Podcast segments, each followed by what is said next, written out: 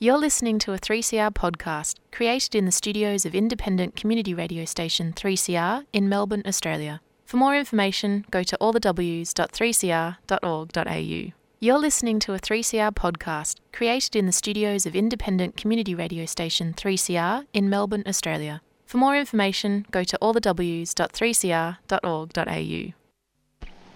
There is a place where time stands still, where nature is harsh and demanding, where only the quick and the strong and the deadly can survive. This place is no place for civilized man. I want my land Kick it in the guts, Barry.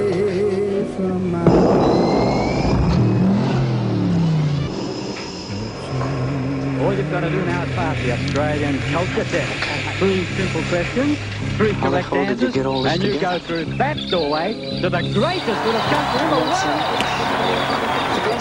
Yes, you do. You go through the uh, doorway to the greatest little culture in the world, and that's Australian culture, of course, and that's what this show uh, looks at. But it's in the form of the moving image. This is Showreel. This is Annie, and we're talking about Australian films and other moving image because there's uh, lots more to. Uh, the industry these days than purely films. But today we are actually looking at two films that are just getting theatrical releases. Uh, there's one called Damage. It is uh, by Madeline Blackwell, and the other is uh, called A Savage Christmas because because of course there is hardly any time left until Christmas is upon us, and uh, this particular uh, rollick is Australian made, comes from Queensland, and uh, it's got uh, very interesting elements to it.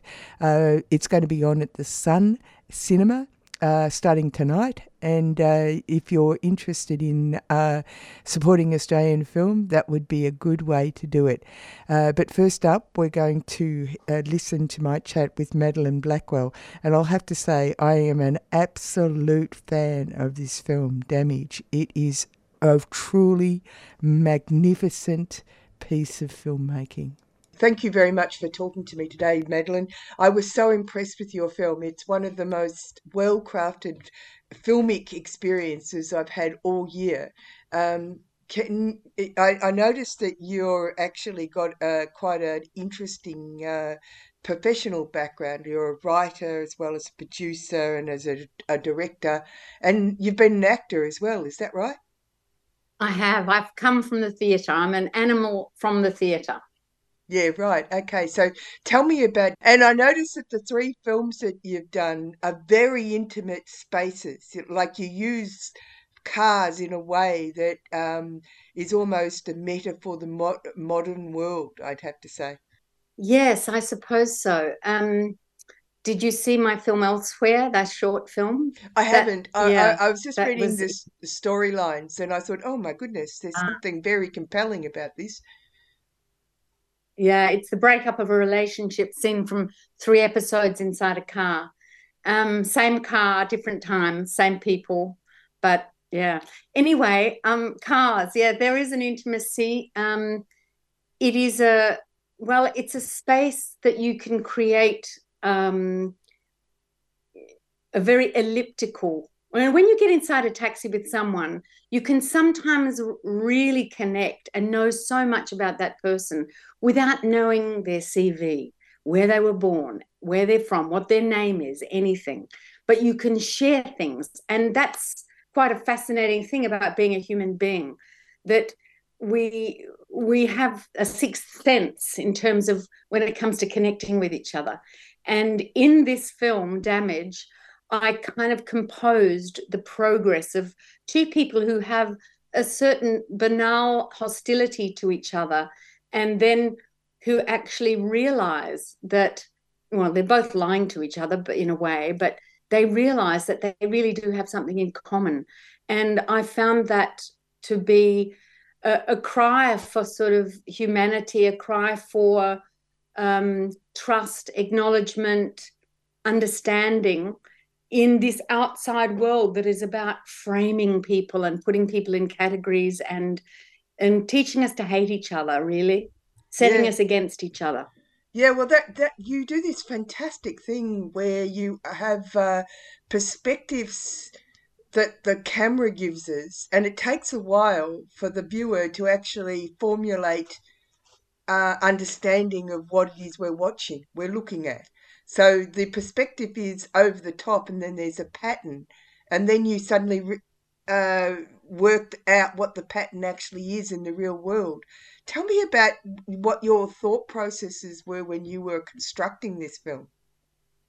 Well, there was also always this sort of zone called the outside world in the script, in the original script.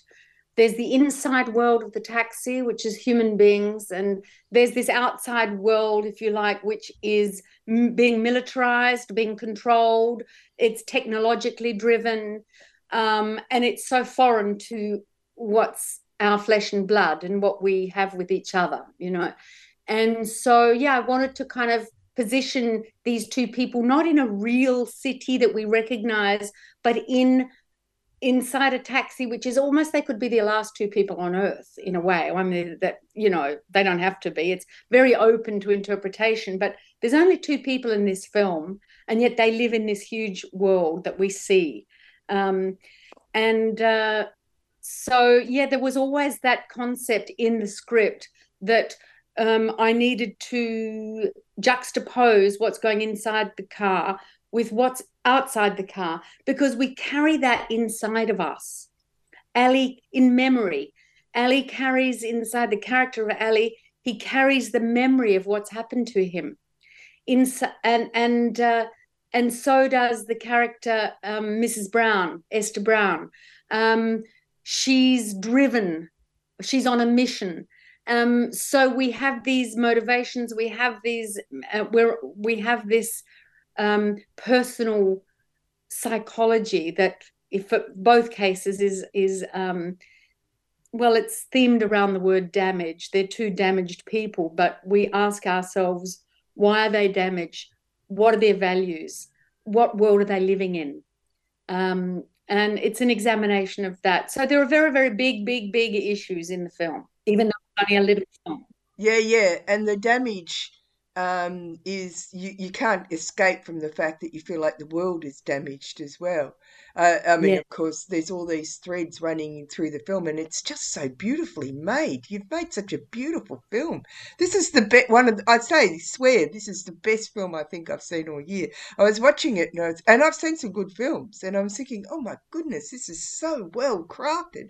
Um, and you are you touch so many political uh, and human rights issues in this film, like deftly, like a surgeon, without even the viewer feeling that uh, they've. Uh, it's like being on a bus and then suddenly having a conversation with. Oh, it's like being in the demonstrations for the Palestinians that I've been to over the last week and talking to somebody, and they're telling me about the smell of the the rubble where the bodies will be, and I'm thinking, oh my god, this is just such an amazing film. Um, the characters, the people acting in it, you, how did you prepare them for the roles?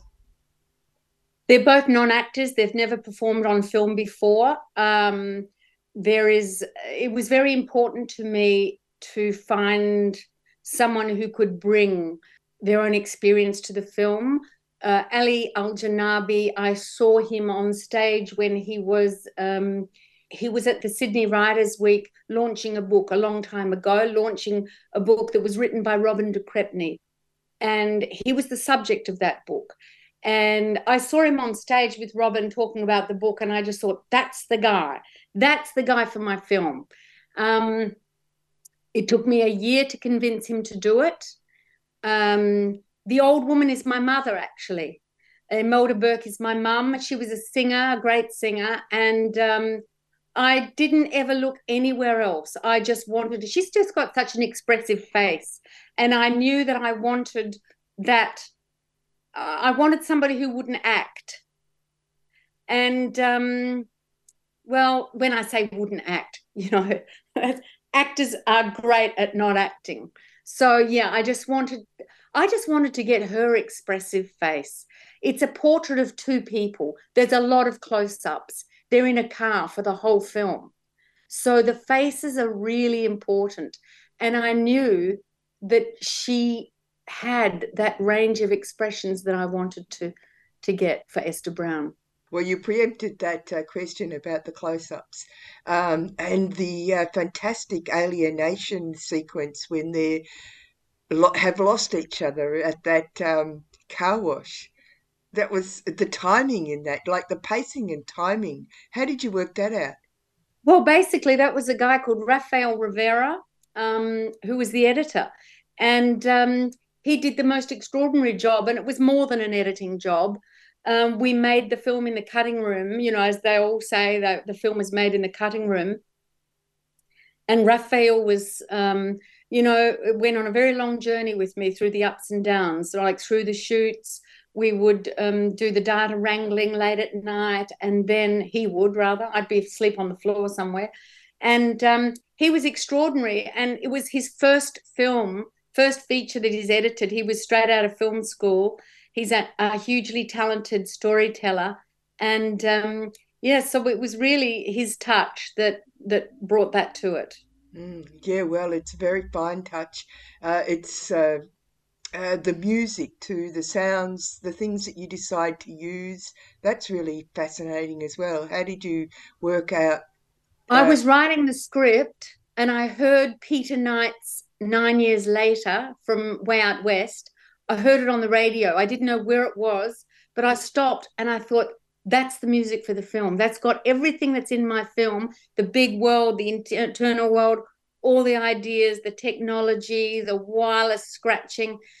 So I didn't know where in the world that music came from. And then I found out that it was uh, Peter Knight. And I contacted him, and he was incredibly supportive and generous and uh, allowed me to use his music and some other tracks of his. Similarly, I've been working, I was working over a really long period of time with an Iraqi musician who was from the Iraqi National Orchestra, Mohammed Amin Mardan. And he's a composer, a musicologist, and an incredible cello player. And you know, I was out in his little studio in a, in a, in his flat in the western suburbs, and we were watching the film, exploring sounds for it. Um, I would bring ideas, he would send me ideas.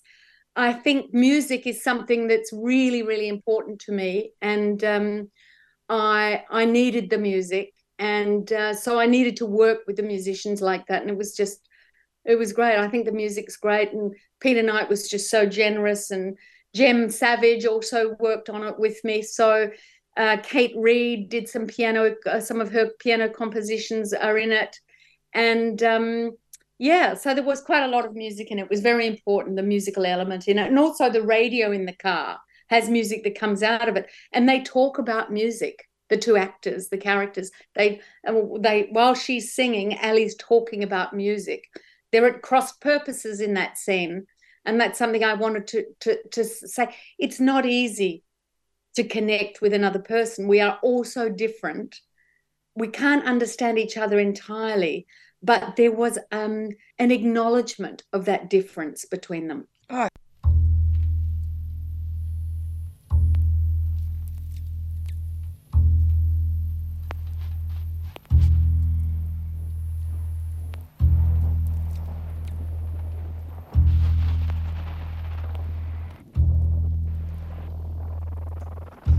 And as we listened to a little bit of Peter Knight's music, that was a conversation I had with Madeline Blackwell about her fantastic film Damage.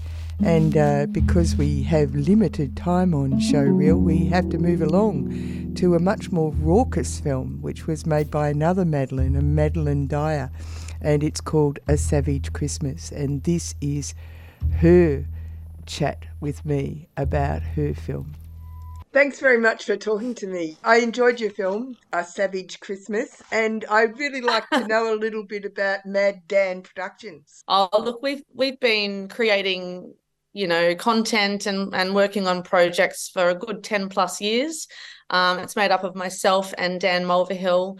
Um, Mads and Dan, Mad Dan, and Dan's a bit mad, so it all works out. Um, but uh, yeah, so yeah, we've been doing we've been doing a bit of stuff in that space for a long time, and slowly and surely, as you can imagine, with um, indie indie projects, you start to get a few different runs on the board, and your projects get bigger and and better to a point. So yes, a Savage Christmas is is spawned from that, and then under the umbrella of Roaring Entertainment with our other co-producer Ben McNeil, who's come in um, to the team, and uh, of course Dan and I have opened out our our writing, our co-writing with um, Max Hofer as well. Um, so it was the three of us with um, a Savage Christmas that um, you know of the last couple of years to make that eventuate as well. Yeah, we had a web series called Sexy was quite an out there piece. Um, I think that really set the scene for kind of what we like to do as well, where we, we, it kind of gives a bit of an idea of our unique creative voice. So I think um, Savage Christmas also kind of is a nice uh, stepping stone from there as well. Yeah, because what you really like doing is wacky comedy, don't you? Yeah. You can say that, that's for sure. Yeah, we like to push the boundaries uh, where we can, and and obviously be mindful of of making that inclusive when we do it as well yeah and and uh, that's that's uh, really goes to the heart of a savage christmas i mean it talk, it's the classic um uh awful christmas but um but um and that's what christmas can be uh, but uh, at the heart of it, you've got all these different types of personalities and characters, and as you say, very inclusive. So, can you talk to us a little bit about how you came, arrived at all the different characters? Again a mad dan original kind of genesis uh, you know if you will. We we, we started this as a, a theater play and we are developing it in that way. And it was always meant to be really domestically charged and quite an, uh, an incredible ensemble piece in whatever way we could could make it. And and inspiration was of course things like August Osage County and Long Day's Journey into Night. And and and we were really taken with the idea of of being in real time and not kind of time jumping and just really honoring the different spaces and and different configurations of a group of people and what better group of people than a family of course to explore which which makes a lot of sense but particularly a family that don't normally spend much time together and have elements of estrangement. So that was another factor that added the conflict, of course, and then the comedy that could spawn from that as well. But the characters, there's been quite a few characters that sustained since the original um, theatre play that we had. Um, the matriarch and patriarch. Um, James Senior and Brenda, they they came through, and um, Jimmy Junior as well. The you know he he he made his way through and then a couple of the other characters started to come from um, having writers rooms and other voices and minds on it and their experiences infused particularly obviously max as well and his his journey and his queer experience and transition experience that really started to open up the doors for our other characters such as leah and kane and davina. Yeah it was just a little bit of a kind of um slow organic process um, to build that up. And, and every time new characters were, were introduced i guess into the family dynamic and how that fit it would crack it back open. And and you know quite a bit of surgery was required for the screenplay. And we had to just go through many incarnations and that can be very intense but it's so worth it when you've got all these incredible minds uh, uh, you know working with you and collaborating with you to get it to to that point so it does feel like a very mixed bag but it's it's been very time honored to try and carefully i guess craft um, this group of people as a family and it's very modern really because you're including yeah. characters you know a, a, person in transition uh, their boyfriend yeah. the confrontation with uh, more traditional um, uh, values uh, values um, you know uh, so that that's uh, a really interesting um, bringing to the screen something that is in the forefront of uh, a modern modern conceptualization isn't it? Yes most definitely. And i think you know even when I, you know, Max gave us permission to really explore um, the character of Davina, and then of course Kane, and and of course getting Thea Ravner on our gorgeous actress um, playing Davina and having her input and giving her that autonomy and you know really being sh- like sure to make make it clear that Davina's not worthy and not perfect either and she's figuring it out too and and um learning how to teach people how to treat her, which all of us have to do to a point. But it's even harder with family that put you in a box and expect you to stay there um, if, you, are definitely growing and evolving. And I think, regardless of um, you know transitioning for instance it's that's a great vehicle for a character to show I, have grown so much i've changed so much but we're all kind of trying to do that as people and um, family sometimes kind of hold a mirror up to us and make us question how far we really have come or not. But I, I, guess the other point is too we wanted to make sure we were having other um, entry points for the audience um, for other voices around particularly davina's experience as well and, and how they felt about it. And even if it felt like it wasn't making much sense to her it was true for them. So we were, we were trying to honor i guess the truths of every every family member. Well um, well kane's a great character uh, and uh, the uh, deadpan line of, um, of you know James saying, "Oh, you know, I'm not, I'm not relaxed. I'm, uh, you know, you people don't, you know, you you wouldn't have been." He said, "We always were here. We always were here. You know, yeah. Our society just didn't include us in the script." That's right. That scene, gosh, that was such a good one. Our um, cinematographer Fung, he could not stop laughing behind behind the camera. It was shaking in that scene, and it's funny when you when different people kind of um, pop off at different scenes. But that is, I love that you brought that up because that is such the heart of um, at least Davina and Kane's experience in this in this family dynamic, and and just reminding people that um, just because you haven't chosen to see and hear us doesn't mean we're not there. We've always been here. Um, I love that you yeah picked up on that. I thought that was hilarious. Um, it was so well done.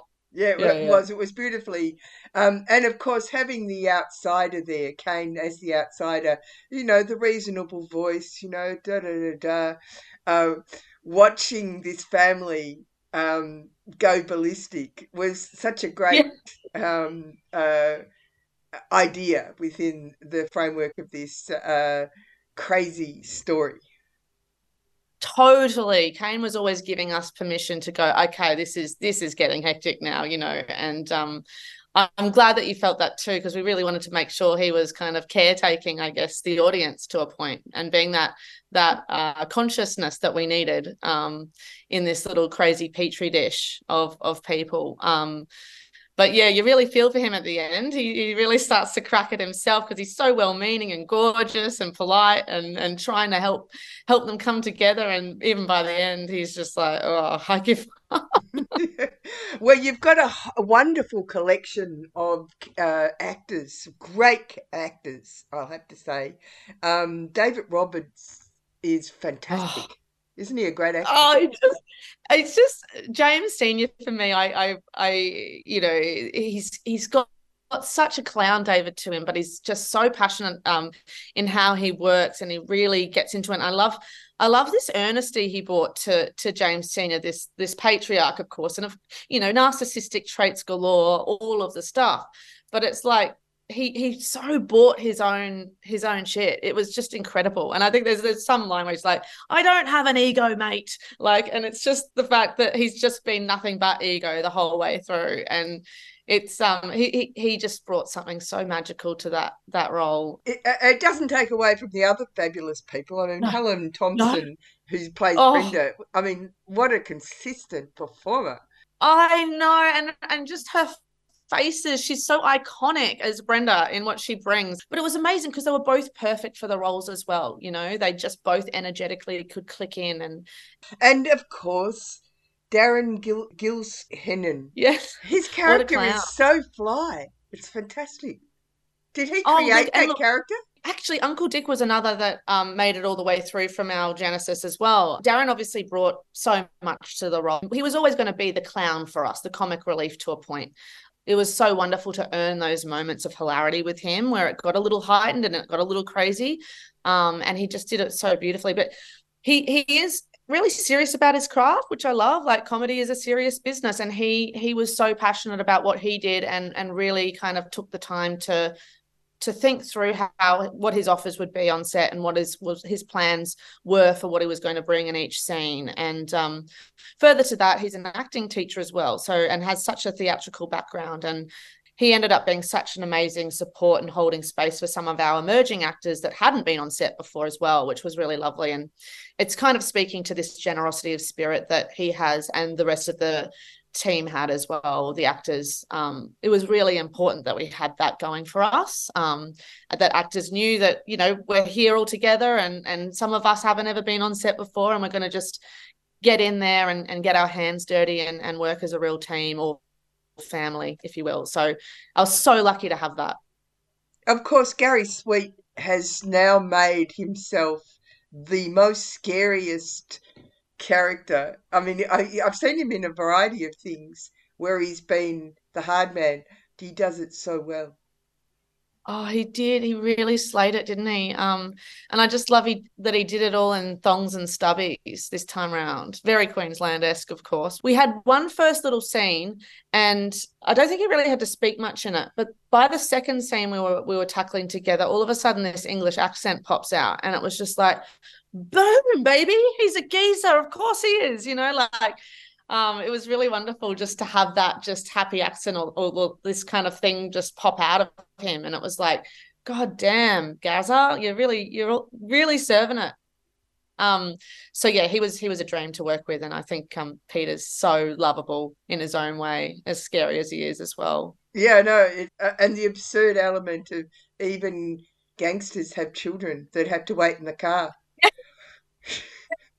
it does it's i mean it's obviously touching on some pretty like darker themes of course with children and christmas you know even child protective services gets brought up and what that looks like. And again that's not lost on us as um, filmmakers and what we've been trying to do here. It's like cracking open and and, and creating a dialogue around these very very things. There's these very real things that are happening. This is why you do comedy isn't it? Because you're you're, you're talking yep. about comedy and tragedy at the same time, aren't you? Totally.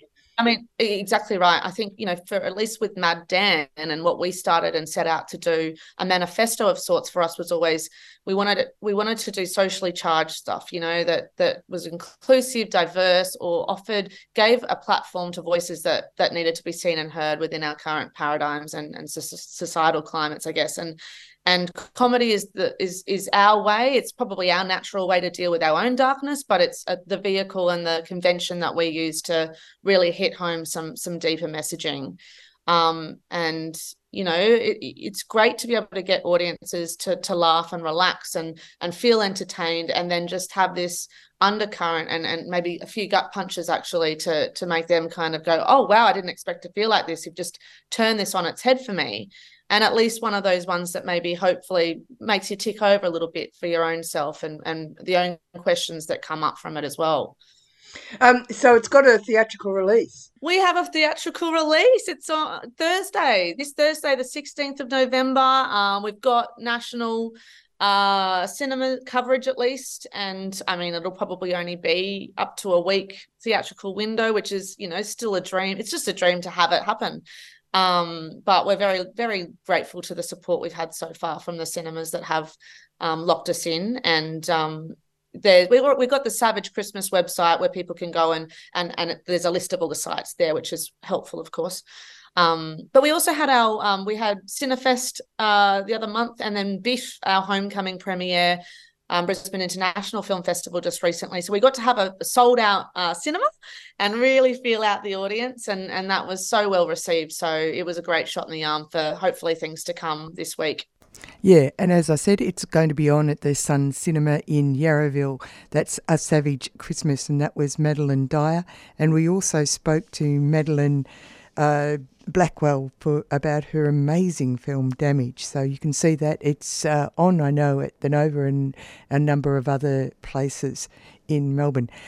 Uh, coming up next is Published or Not. We'll go out with Dancing on the Edge by Mia Dyson.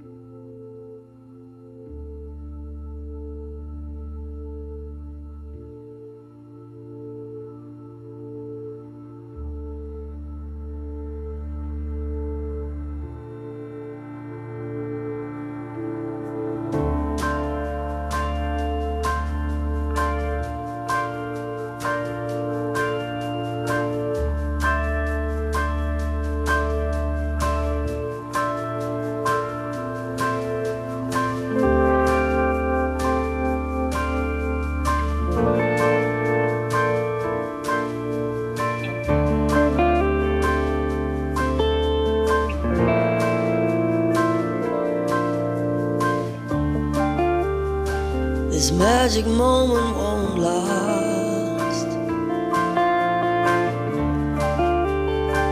As everything comes to an end, and then it happens, you reach your lowest point, and then it changes, you rise back